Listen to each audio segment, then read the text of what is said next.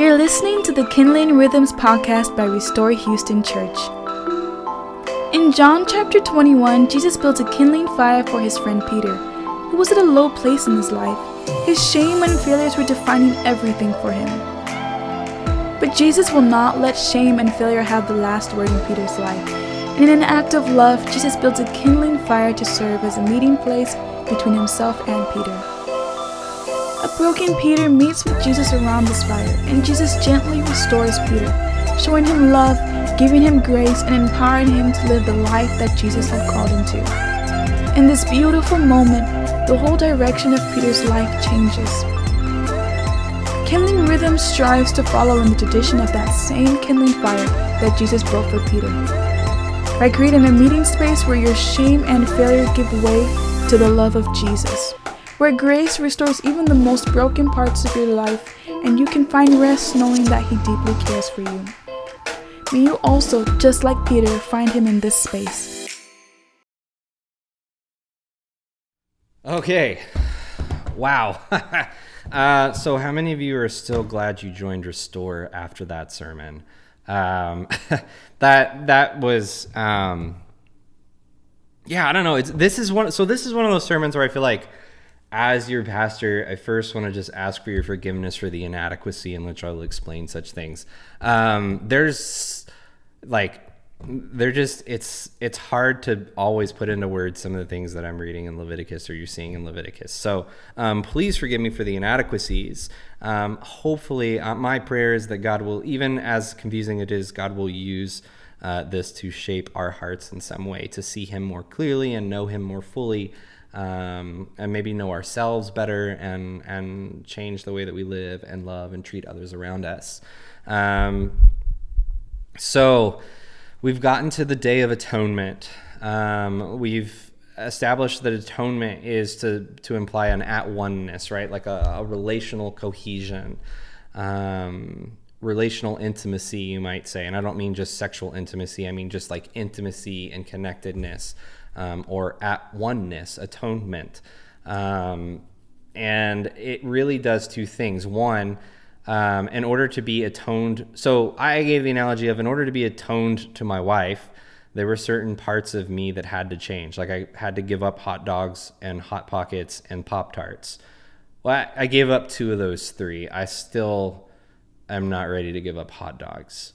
But, um, you know, um, right like and but there were other parts of me that really had to change if i was going to experience any kind of relational intimacy or oneness with alyssa. Like i had to i had to learn to be like i had to grow. I had to heal. I had to be less passive aggressive than i usually am. I had to be more communicative than i usually am. Like i had to be less isolative than i can be sometimes. And um all of those things, had they been allowed to continue in the marriage, I think would have just driven a giant wedge. And I mean, that's kind of what married life is, or friend, you know, if you're a friendship with someone, like you're constantly kind of adjusting to each other and and all of that. And so this idea that we have to adjust in order to have connectedness or oneness is not an unfamiliar concept. We don't necessarily say it in the way they are in the passages that we're reading, but I do think that all of us fundamentally at some level know if I want to experience oneness or closeness or connectedness with this person, like I can't just come and totally be myself. Like you can, but then you can't also. Like there are parts of you that are going to be destructive towards that oneness. And those parts of yourself, if you just say, well, I don't care, I'm just a passive aggressive person, whatever, like that's going to drive a wedge in your relationship. And so you have to learn to heal from those things. Um, and and that's essentially what the day of atonement is. It's it's showing us what do we have to heal from in order to be in the presence of god in order to live life to the fullest and know him fully um, and all of those kinds of things. And there's going to be two things. Both of those things atonement in this context suggests the first is we have to be delivered from death. We have to be ransomed from death. We have to be freed from death. And you're like well wait i thought we'd go to god after we die. Um, so th- this is there's a big whole conversation we can have around that. Um, but the original idea is um, that we were supposed to live on this planet free from death, free from sin, free from brokenness, free from suffering in the presence of God. And so the long story short is at Restore, we believe that God has not rescuing us from this world so that when we die, we go off to heaven and we be with Him, but in fact, He's restoring or remaking or recreating the world around us so that at one point we will be resurrected, given resurrected bodies, just like Jesus, to live on this world as we always were meant to, with Him in His presence, um, like we saw in the Garden of Eden. Um, and that is what we see is a merging of heaven and earth together. And there's all kinds of imagery about that all throughout Scripture that God is remaking the world around us. And so that means for us as Christians, we need to really value the world around us. We need to value the people around us because rather than us dying someday and dis- like being like, so long, suckers, like we're actually coming back. Um, we're getting resurrected. Like this world is our home. And so, um, it just it reshifts it it's a shift in our mindset but um, because for so long i think christians have made peace with death. And i don't think we're ever supposed to be, make peace with death. In fact paul tells us uh, the last enemy that jesus will put under his feet when he returns is death. Death is an enemy of god not a tool of god not some sort of collaboration with god not something that like god's like well you have to do this in order to be with me. Like it was a product of sin it was a product of it's a product of human rebellion towards god um, and we could have conversations about that for days or weeks, or we could even take seminaries or uh, courses on that. Um, but that's the like the super uh, synced version of that. Um, so the first thing it tells us is that we need to be ransomed from death. Everything that death has done, the way that death has damaged our world, damaged our souls, damaged our hearts, we need to be healed from that. Um, the second thing it it it tells us is really closely connected with the first is all of those like death has really corrupted and tainted um, and damaged and wounded all the different parts of our reality and our existence. Now some of those things are um, because of choices we've made that were wrong like putting someone down or cheating on a spouse or lying or, or uh, acting deceptively or cheating on our taxes whatever um, sometimes we experience brokenness from the decisions we've made, but all of us have been affected by death in one way or another. We've all lost somebody that we love. Um, but more than that, death eh, came into the world, and we talked a little bit about this in the sermon. But um, this idea that we're so used to of survival of the fittest is a principle that's in place because of death, because we're all trying to avoid death uh, and and live. And so, because we're all trying to avoid death and live, that means all of us are going to act in self preserving ways. We're going to not give as generously as we should. We're not going to step in in situations when we ought to. We're not going to stand up for justice at all times when we know we should, um, because we are used to acting in self preserving ways. That's something, that's a product of death. And so, even though in those ways aren't in and of themselves necessarily like immoral, are wrong, what the Bible would say is those are impure, meaning um, your existence has been tainted by death. And so we don't really get to experience the fullness of life that God had ever intended us to in the Garden of Eden because death has corrupted every part of our existence. Like the idea of living in a world where we could totally be vulnerable and be ourselves because we knew no one would hurt us and we could trust everyone we met and God was there to provide guidance and wisdom in our life like it's hard for us to picture a reality like that, and that's because of death or impurity. And so that's really the conversation that um, the Day of Atonement is going to start us off on. Um, is it's going to portray death as as the opposite of life and the opposite of God. Um, and it's going to show us that when we try to, um, again, be our own God or do things in a way that is different from the way that God designed or intended, it leads to death and it leads to impurity and it leads to corruption. Um, all of these things that we see in the story. So if you're in our meeting houses, this is where you can pause and you guys can start discussing. I'm going to take uh, about 15 extra minutes to, to unpack some of this a little bit more. So if you want to go and watch the la- the last half, um, don't do it at your meeting houses. Like you guys spend some time talking and wrestling with each other, but um, I'm gonna essentially wrestle with it for a couple more minutes um, in the podcast. So. As always, if you guys have questions, please reach out. This is a, an intimidating series, um, and yet I just want to encourage us. There's a lot of beauty and grace, and um, I think that it can really, we, we can see God in a totally different way when we make it through Leviticus. So um, I love you guys. I'm praying for you.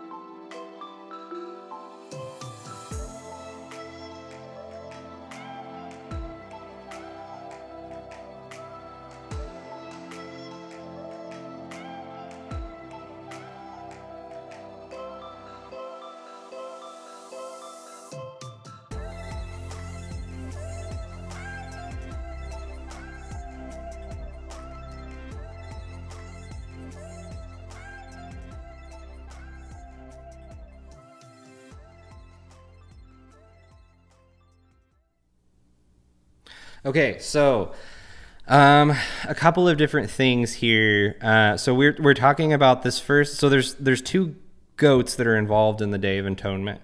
We're to talk about this. We're talking about the first goat this time, um, it, which is um, offered as an offering. The second goat is called a scapegoat.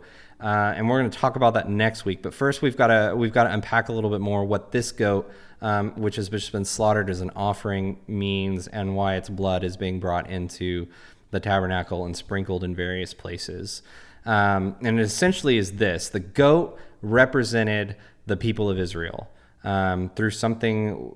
Uh, so, if you've ever heard of the word vicarious substitution, um, so the word vicarious is um, is really a term that can be used for when one person subs for another person. But I actually like the medical definition of vicarious the best. I think it does the best, the most justice to um, what we're talking about here, and that vicarious substitution in, in, medicine is like a vicarious organ is is basically an organ that takes on the role or the function of another organ um, because that organ has failed to operate appropriately or has been removed or something like that.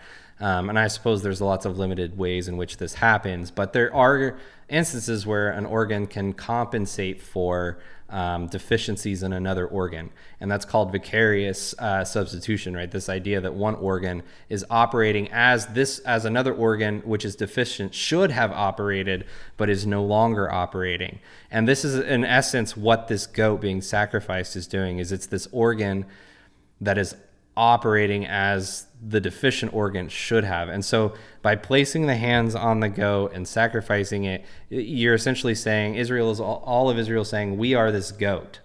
And this goat is without blemish, it's um, without defect. And essentially, what, what it's saying is, we die. Now that this goat is us, when the goat is killed, we die with the goat well, I thought we were moving towards life. What's dying here? What's dying is the old ways of life, the impure ways of life.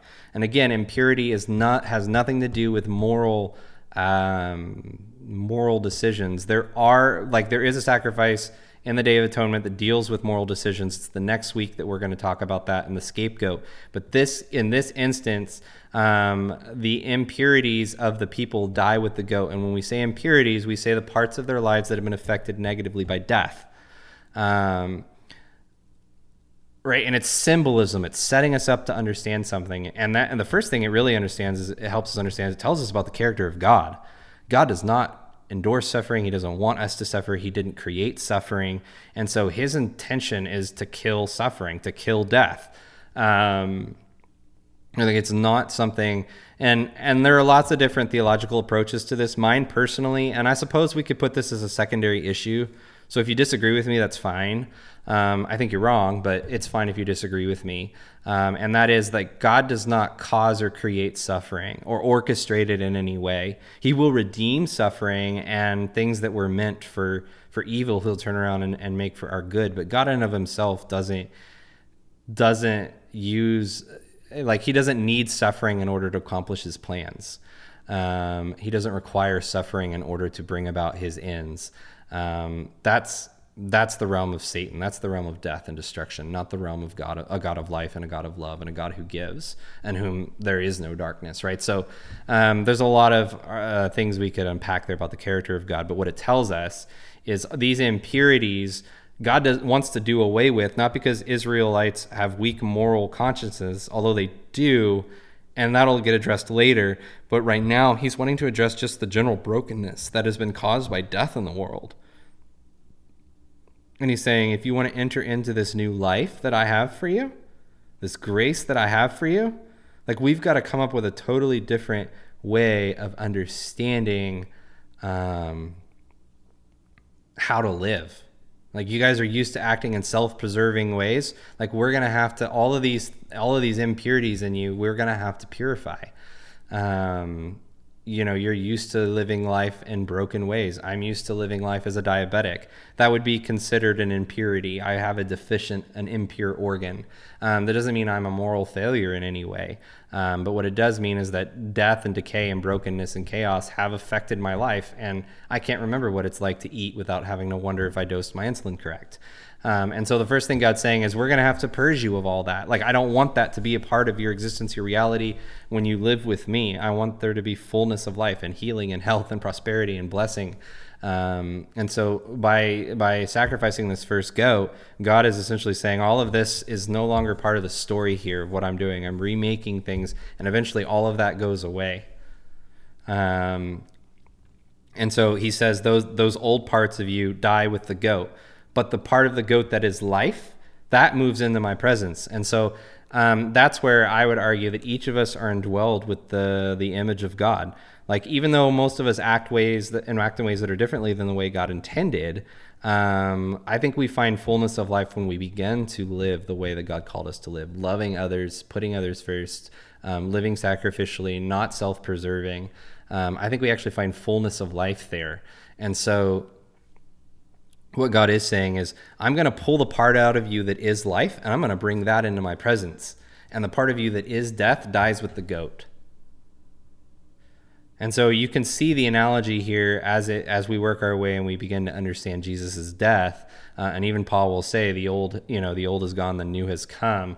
Um, and put to death the old man. What he's saying is this old way of life, this broken way of life, died with Jesus our new way of life is resurrected with his resurrection. And his resurrection did what? His resurrection by blood, uh, by the shedding of his blood, did what? It brings us back into the presence of God. We begin to experience and know the presence of God again through the resurrection of Jesus. And, the, and so you see like a mini um, model of this happening right here with this goat is the old parts of the Israelites die with the goat, the impure parts uh, and the parts of them that is life is brought further into uh, the tabernacle, into the presence of God, and that is in essence what Jesus has done for us. Is through His blood um, has brought us into the presence of God, is bringing us into the presence of God again. And so um, that's where I say, like, eh, you see a bunch of barbaric stuff on the surface. When you unpack that, um, you see an enormous amount of beauty and grace and an incredible amount of love that God has and compassion for his people.